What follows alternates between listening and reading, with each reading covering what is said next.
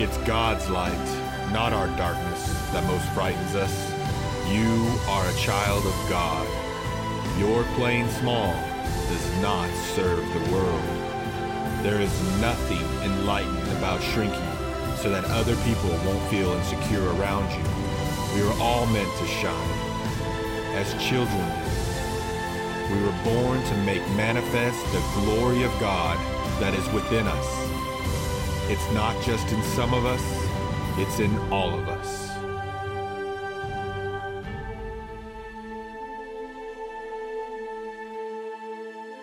You know, uh, this week I had the opportunity to talk to one of our church members who, uh, his name's Andy Coleman, and um, and you know, it's he's an amazing leader. He's actually running for Congress coming up in Jim Bridenstine's seat, and and Andy's an amazing leader. He graduated from the Air Force Academy, and and uh, he he actually works at Voice of the Martyrs, and that's where he serves right now. And he's just an amazing leader he, uh, he was telling me about a trip he took to the Middle East. He, he, for Voice of the Martyrs, he focuses on the persecuted church in the Middle East, which is a crazy, challenging job. And, and he uh, had gone to speak at a conference in the Middle East, and, and um, he got there and he was tired and he wanted to eat, and he uh, checked into his hotel and he, and he went down to this little restaurant and as he was sitting there, he, uh, a, a, a, Syrian woman comes and sits not too far from him. And, and Andy was just really wanting to eat. He was tired, and, and, but she started talking to him. And uh, so he could tell she was a kind woman. And, and uh, so he just engaged in small talk, but really was like, oh, I just want to eat.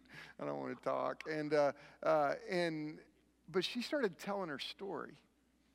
And as she, as she started talking, it, it, it kind of piqued his interest because she was talking about living in right inside of Lebanon and, and, and how these, uh, her, her village was bombed and, and all these people started fleeing. And, and she was a teacher.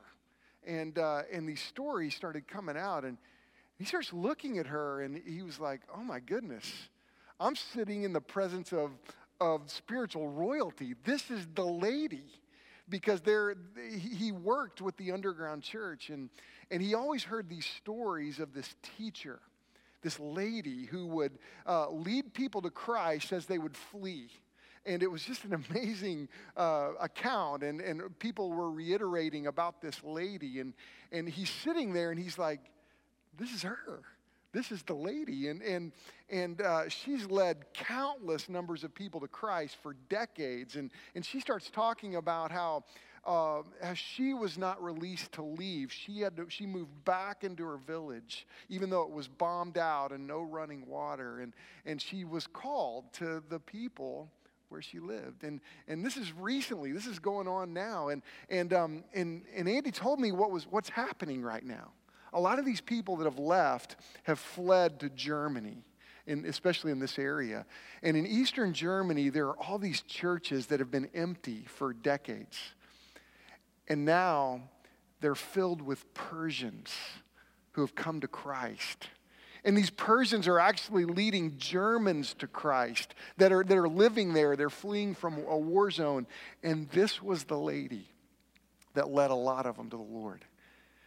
And it's just cool how God is at work. Folks, God is at work in the world. And, and we've been in the story in the book of Acts. And today we're looking at this moment in Acts 8. If you have your Bibles, turn to Acts chapter 8, because we, we've been talking about how the church is called out that we are called out to serve the Lord. We're called out, called to go to the world. And God is at work powerfully in us and through us. And, and God's at work in the world. And, and, and so often it's easy to look at those, those areas in the Middle East and think, oh, they're our enemy.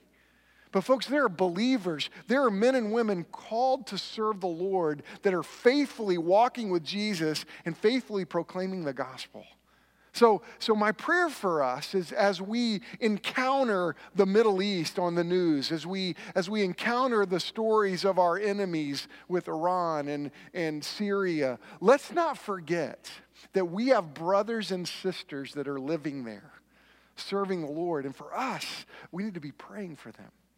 Because all over the world, God is calling out men and women, boys and girls teenagers to serve the Lord proclaim the gospel. Acts 8 is this incredible moment as another layman. And in, Luke, the writer of Acts kind of turns the spotlight on these laymen now. The book of Acts is called the Acts of the Apostles, but it's interesting, starting in chapter really 5 and 6, Luke turns the spotlight not to the apostles, but to the laymen. Now, the apostles are in Acts 8, but, but and they're at work, and God's using them greatly. But it's interesting as we encounter Philip in Acts chapter 8. Now, we're going to read verses 1 through 8 together, but I want you to hold in your Bible here because we're going to study really 1 through 25.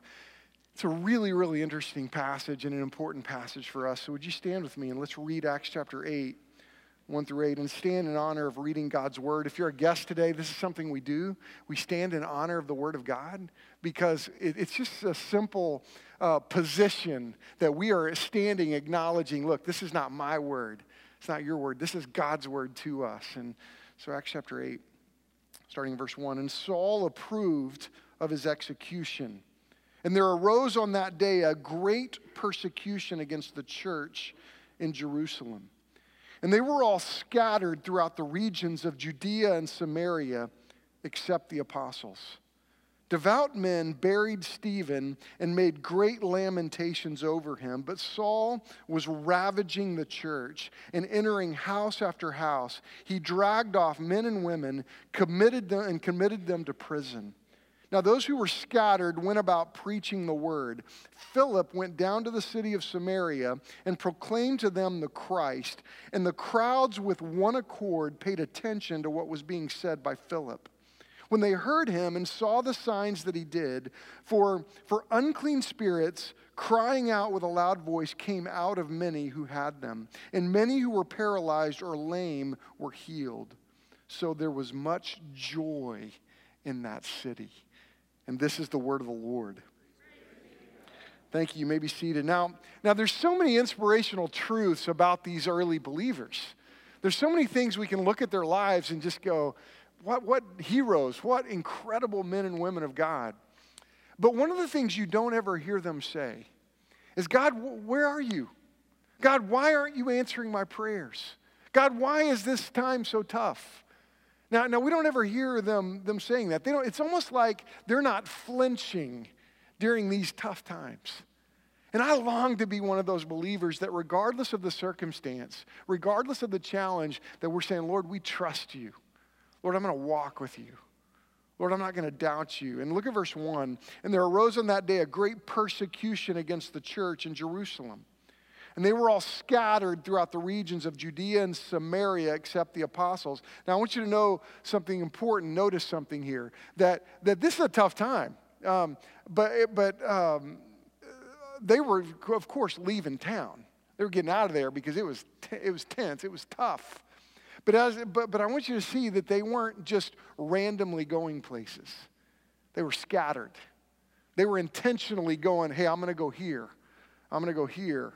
And, um, and they, they were intentionally heading different directions. And they're, they're just brave followers of Christ. And look at, look at the verse 2 Devout men buried Stephen and made a great lamentation over him. Now, this is important because when someone was executed, you didn't properly bury them. You didn't mourn over them. It was looked down upon to do that. And these devout men, these men that were like, look, I don't care what comes my way. I'm going to, we're going to mourn over Stephen. We're going to bury him properly. And, and that was important. Verse 3, you see Saul was ravaging the church, entering house to house. He dragged off men and women and committed them to prison. I mean, can you imagine that happening here? I mean, just because you walk with Jesus, someone coming to your house, dragging you out, throwing you in prison because you, because you say you follow Jesus? Folks, folks, you know that happens around the world?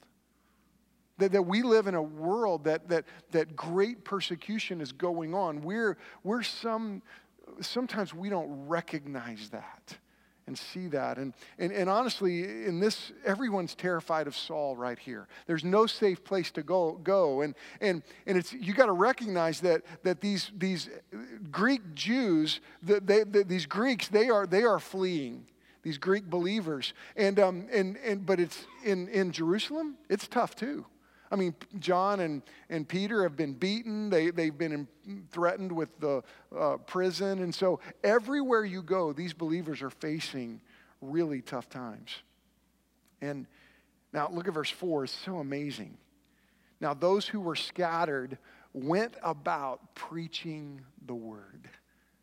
I love that because here it's so tough. It's so tense. I mean, Stephen just got killed and they're mourning over him. I mean, it would be like one of our deacons, one of our servants that, that just got executed because he, he, re, he, he preached the gospel, he preached the word. And look at what they do. When they scattered, they weren't going and hiding, they were going and proclaiming the word. Now, this is brave and dangerous. And now, what is the word? What are they saying? They're saying, look, Jesus is the Messiah. Jesus came. He died on the cross. He, he died for your sins. He rose from the dead. He conquered the grave. This is the Messiah that the world has been looking for. Repent. Come to Jesus. Repent of your sins. That, that's what they're preaching. They're preaching the word. Now, verse 5 is so interesting because Philip went down to the city of Samaria and proclaimed to them the Christ. And crowds with one accord paid attention to what was being said by Philip. He's a layman, okay? This is not an apostle. This is, I mean, this shows that all of us are responsible to share the gospel. I mean, sometimes we say, hey, I'm going to let my preacher share the gospel. No, this is a, a, a servant in the church. He's, he's going and he's proclaiming the message of salvation and, and everybody's listening to him. And, and look at what's happening. Um, verse 6 says, Philip, when they heard and saw the signs that he did, they're paying attention. He, he's, he's preaching, and all these things are happening, and, and unclean spirits are crying out with a loud voice, and they came out of many who had them. I mean, there's a lot of evil spirits going around, and, and, and, and, and they're coming out and proclaiming about Christ. And, and many who were paralyzed or lame were healed. I mean, can you imagine that? Someone that's paralyzed and, and they're being healed right in front of their eyes. And, and there was much joy in that city. Now, all these, all these incredible things were taking place. Crowds are paying attention. Now, there's a point that I want us to catch today. And, and, and you've, when, I, when you write it down and follow along in your notes, I hope you follow along with us. But, but it, I want you to see this that, that a crisis is the best opportunity to experience God's power. Now, now, you may have walked in the door today and you're in a crisis. You're facing a crisis. I, I know there are, there are several people in our church that are facing genuine crises. But I want you to understand something that when we go through a crisis, that's the best opportunity to experience the power of God. I mean, right here, this is a huge crisis. This was a tough time. This was a difficult time for the early church, and, and they're facing persecution and death and, and difficulty and pr- imprisonment. I mean, this is terrible. But they're also experiencing the power of God. And I think it's important that we recognize what you know, God had prepared them in advance for this trial. Remember Acts 1 8 when, when he says, You will receive power when the Holy Spirit has come upon you, and you will be my witnesses in Jerusalem and Judea and Samaria and to the ends of the earth. So, in this moment of crisis, what they're doing is they are scattering, putting God's word into practice. And that's what they're doing. And this is why it's so important for us to, to recognize that the power of God comes upon us, that God helps us in the midst of crisis. And so, if you're going through a crisis right now, I want you to see that all through history, all through the church, um, crisis, times of crisis, are moments where the power of God is on display. And it's my prayer that we recognize that. Sometimes, as in our American Christianity, we go through a crisis and we say, Oh no, Lord, where are you? No. We, we, when we go through a crisis, we should say, Lord, how are you going to move here? How are you going to work here? You know, God has given them, when you look at what God's doing in the book of Acts, God, the, God is giving them power to be witnesses for Christ. And you see this. Philip goes and shares the gospel. He's, he's being a powerful witness for Christ.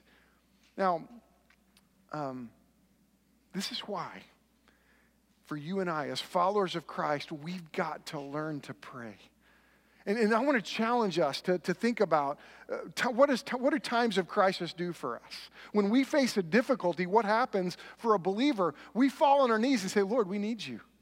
Lord, I'm, I'm looking to you. And now, now when you pray, you've got to understand uh, prayer. It, it, prayer is not moving God to my will, prayer is moving me to his will. And this is something I pray we catch that, that, that as we learn to pray and during times of crisis, um, we, we, we've got to get on our knees and, and pray. You know, what, one of the things I've been doing lately is listening to my prayers, listening to what's coming out of my mouth. And I've been convicted that, that I don't want these rehearsed statements to come out of my mouth. When I pray, I am coming to the King of all kings, the God of all creation. I get to talk to him, and he will talk to me. I've never heard God's voice audibly. I've never heard that. But let me tell you something the Lord speaks to us. And the early believers, these early church, they're going through these times of crisis and, and they're coming to their knees and God's using prayer. This is why the disciples said, Lord, teach us to pray in Luke 11 1. Teach us to pray. Teach us how to engage in that power. And, and so often we don't, we don't pray. We, we got to learn to pray. It's like my pastor told a story about uh, this. Um, growing up, my pastor growing, uh, at Council Road, Rick Thompson, he said there was he was preaching one time, and and uh, there was a kid that was acting up in church. Anybody ever get in trouble for acting up in church? Okay, oh man. I remember, because, you know, used to we'd sit in the, our parents would sit in the choir, you know, and when someone got up from the choir, you're like, ooh, busted, you know, come down.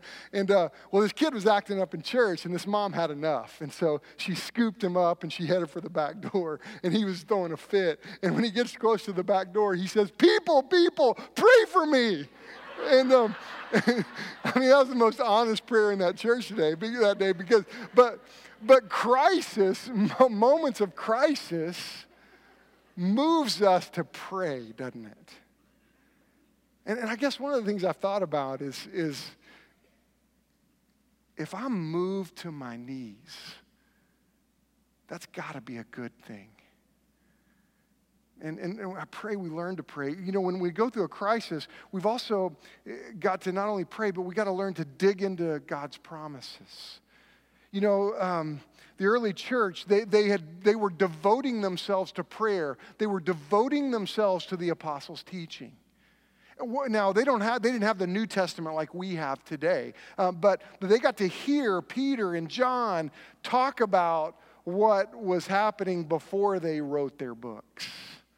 You know, we, we got to, they, they got to hear these stories. And, and, and it's important that we recognize that God's word gives us strength. It, it, makes us strong. It gives us wisdom. It, it shows us how to live. It shows us what to do. It, it shows us what we need to correct in our lives. This is why we are so intentional about turning our face to the word of God and looking at the scriptures and understanding what God's word says because we need to learn to dig into the promises of God's word. And so during times of crisis, crisis, if you're facing a crisis, I want to challenge you turn your attention to what God's word says. Now, third, when you think about a crisis and the power of God being displayed, it, we need to share the gospel. That's what Philip does. He, he moves, comes into the city. It's a crisis. He, he's devoted himself to the teaching of the word. He's, he's praying. He's learned how to pray. And now he's sharing the gospel. He's talking about Jesus. And, and, and everywhere we go, people need to hear the message of Christ. And you know what I think that so often in, in our church, we keep that to ourselves far too much. And, and, I, and I, want, I want us to, I pray that we are a congregation that says, Lord, we cannot help but speak about what you have done. And, and can I just challenge us that if, if in the last four weeks you have not shared the gospel with somebody in your life and you're a believer, you've been forgiven, you know what it's like to be forgiven, then you've missed opportunities. And it's important for us to recognize the, the, the call that all of us have to share the gospel. And, and uh, yeah, it's a step of faith. Yeah, it's scary. Last week, um, uh, uh, I, I got to share the gospel with a guy. And, and you know, uh, it's interesting because as I think about this call that we have, the reason that I want to share the gospel with everybody I know, because, you know, Christ helps me in crisis moments. I need the Lord. And this guy that I met last week, he, he uh, said, I'm a Buddhist. And I said, Well, can I tell you the difference between Christianity? And you know he said to me? He said, I'm looking for peace. I'm searching for peace. And I said, you know, let me, can I tell you about Jesus and what he did? And I, and I said, Isaiah said that, that, the, that the punishment that brought me peace was on him. And by his wounds, you're healed. And, and, I, and, and I said, You know that salvation's not in your hands or mine? He goes, No, I disagree with that. He said, Salvation is completely in my hands. And I said, Oh, man, okay. I said, um, uh, can, I, can I just let you know that whenever you get tired of trying to get to heaven on your own, man, I want you to know that Jesus is there waiting for you to take that burden off of you. Hey, Robert, his name is Robert. I said, Robert, the peace you're searching for is in Christ. And, and, and you know what? The world needs to know this. The people around us need to know this, and we're in this such a culture of, oh, I don't want to offend anybody. Oh, folks, come on. The, the, the world needs Jesus. And we're called to share the gospel. I mean, Philip didn't walk into Samaria and go, oh man, I don't want to offend anybody. No, he's like, oh, I got to proclaim salvation in Christ. And I'll tell you, it's important. Now, now as you look at this passage, um, it's, there's something interesting, like in verse 9, it's interesting because um, Philip goes to Samaria. Now, Samaria, you got to understand, we're not going to go into all the detail, but a Samaritan was a half Jew. Okay, and, and it was, they were so hated. Jews and Samaritans hated each other. Uh, the Jews thought they were disgusting. Like they were so disgusted by the Samaritans that when they were heading to Jerusalem, they would completely go around Samaria to avoid going through that land. That'd be like, uh, I'm going to go to Jenks but I don't want to pass through Tulsa. So I'm going to go around Tulsa to get to Jenks. That makes no sense, but, but that's what they would do. They, they just so hated each other. Now, now um, it's interesting because this guy, verse 9, talks about this guy named Simon. And man, he's a piece of work uh, because Simon was this guy that made everybody think he had godlike powers and, uh, and he was very popular. But, but look what happened when Philip preached in verse 12. It says, But when they believed, as he preached the good news, all these people are believing in Christ. Uh, when they believed Philip, as he preached the good news about the kingdom of God, in the name of Jesus Christ, look at this, they were baptized, both men and women. Even Simon believed, and after being baptized, he continued with Philip and seeing the signs and great miracles performed, he was amazed. Now, um, now, all through the scriptures, you see these people coming to faith in Christ. Now, all through the scriptures, you, uh, you, the, the Bible describes what happens when someone comes to faith in Christ. Point number two today is this that, that the Holy Spirit will confirm your salvation. That, that when, when you are saved, when a person comes to Christ, the Holy Spirit confirms this. And, and these people in Samaria, when they heard Philip preach, they watched the Lord move in front of them. They believed and followed Christ in baptism.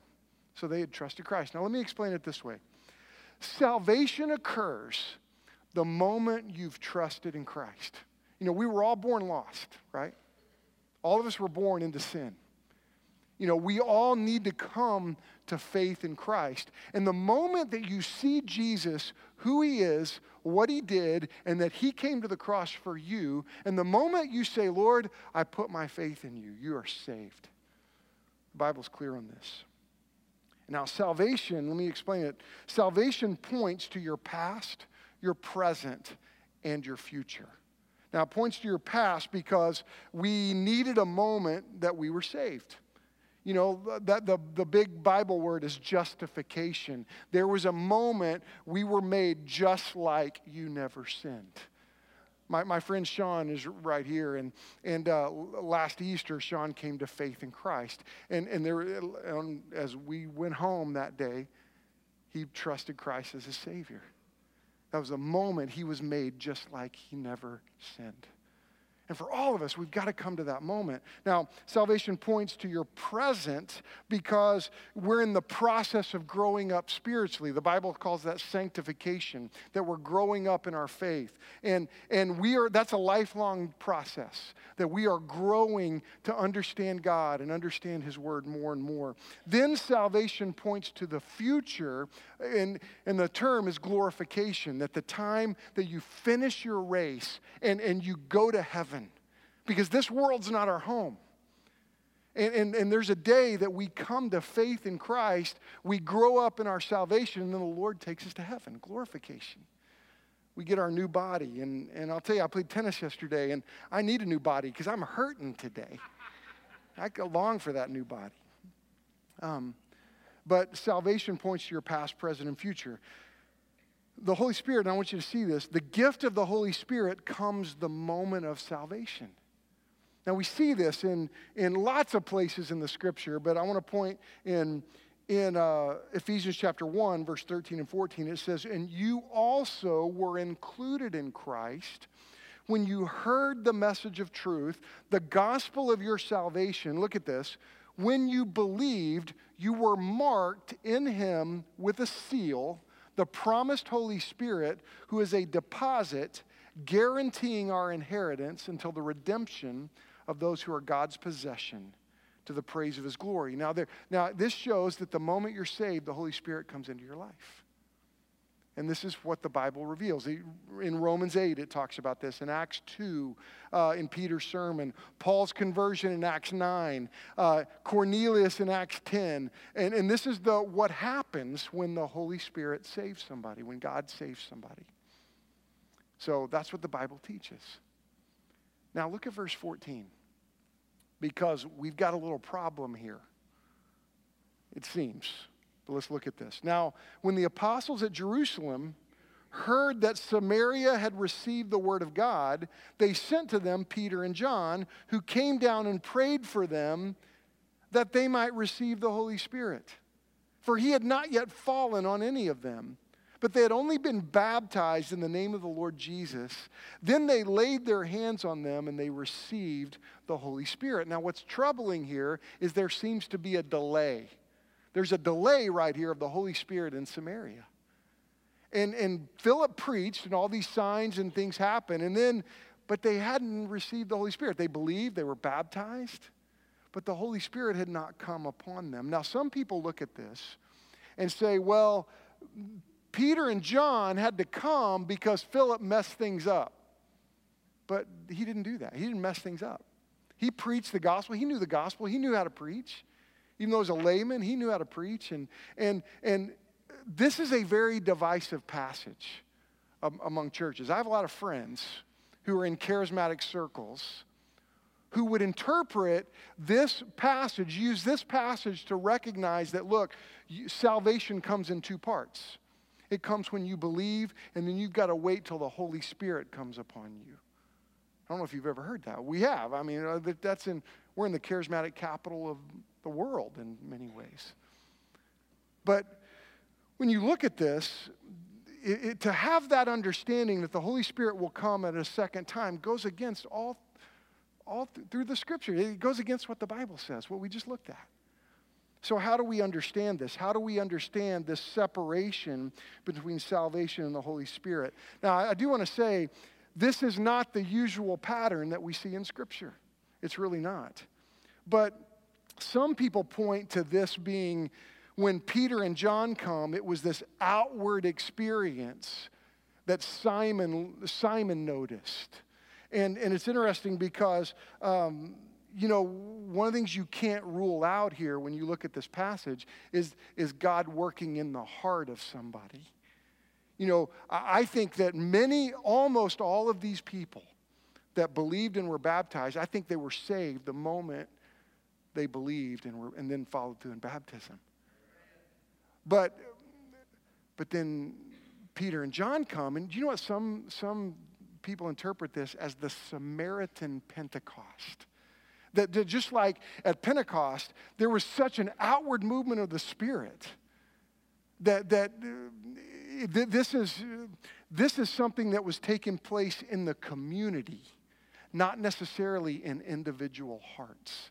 So often we read the text as everything for the individual. But what you see is the Holy Spirit moving in a community here. And Simon was, uh, it's interesting, uh, he noticed all this. Now, I, I think when we look at this passage, we can't get bent out of shape about the timing. Definitely, there is a timing issue here. And you have to think about that and understand that. And I can see where some of my charismatic friends would go this way, but, but it just doesn't gel with the rest of Scripture. To, to come to the idea that salvation is in two parts, that you need a second indwelling of the Holy Spirit, because the Scripture clearly points to the fact that when you are saved, the Holy Spirit indwells you.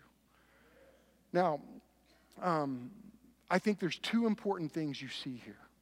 I think, there, I think there's two reasons that this is important. Number one, when you look at this passage, you see the proclamation of the gospel. And that is important everywhere we go. Let's not get stuck on the timing and miss the most important thing that God has called his people to proclaim the gospel. The second thing that I think is important, and the reason Peter and John needed to come, because think about the Samaritans and the Jews they had a historic conflict. They, they hated one another.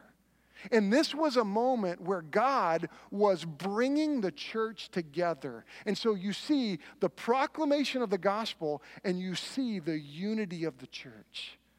You see, if Peter and John would have gone, they wouldn't have been received by the Samaritans. Philip went in front of them and then brought the church together because what is the church getting ready to do? They're getting ready to go to the whole world to proclaim the gospel.